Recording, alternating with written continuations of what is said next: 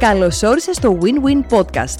Είμαι η Χριστίνα Πίκουλα, Mindset Coach, Woman Motivator και δημιουργός των ημερολογίων προσωπικής ανάπτυξης Happy Choices. Είμαι εδώ για να σε βοηθήσω να ξεκλειδώσεις τη χαρά και την επιτυχία στη ζωή σου.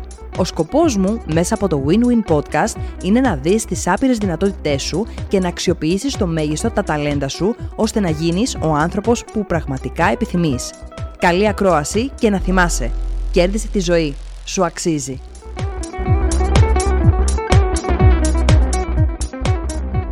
Καλώς ήλθες σε ένα ακόμα επεισόδιο του Win-Win Podcast. Είμαι η Χριστίνα Πίκουλα και είμαι εδώ σήμερα για να συζητήσουμε για ένα θέμα το οποίο ξέρω ότι σε απασχολεί σχετικά με το χωρισμό σου.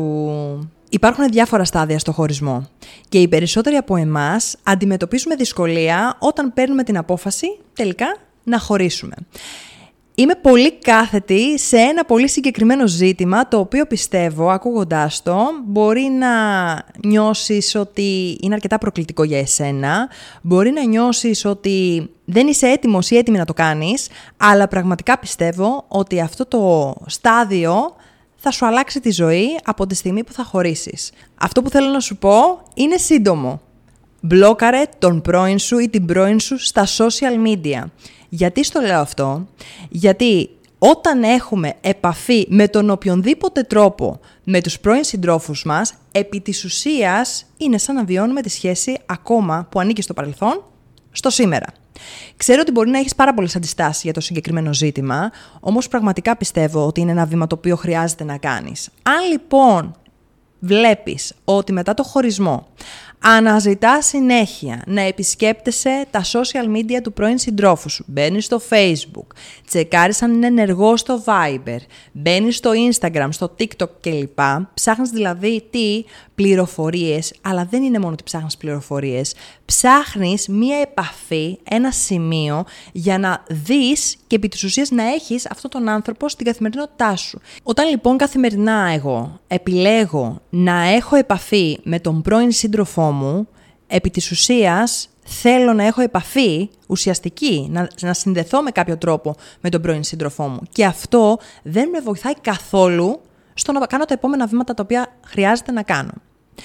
Όσο και να σου ακούγεται περίεργο, όσο και αν σου ακούγεται ότι μα θα φανώ στην άλλη πλευρά ότι δυσκολεύομαι, ότι δεν το έχω ξεπεράσει, ότι θα φανώ κακός πιθανότατα ή κακιά, ή ότι θα φανώ ότι δεν είμαι ευγενικός ή ότι θα δείξω ότι εμένα μου έχει στοιχήσει.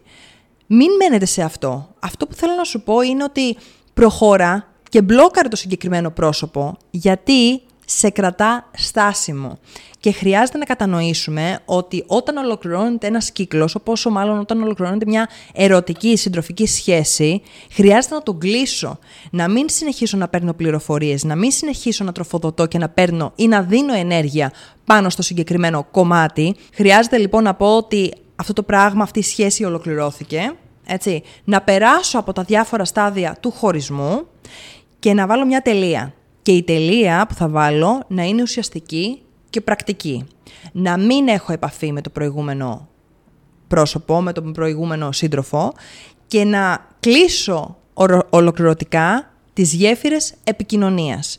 Ξέρω ότι θα σου ακουστεί σκληρό. Είναι κάτι όμως που χρειάζεται άμεσα να εφαρμόσεις στη ζωή σου από τη στιγμή που έχεις επιλέξει ότι αυτός ο άνθρωπος δεν ανήκει πια στη ζωή σου. Άρα, αν διαπιστώνεις ότι σε ενδιαφέρει να μπαίνεις στα social media, αναζήτησε γιατί άραγε το κάνεις.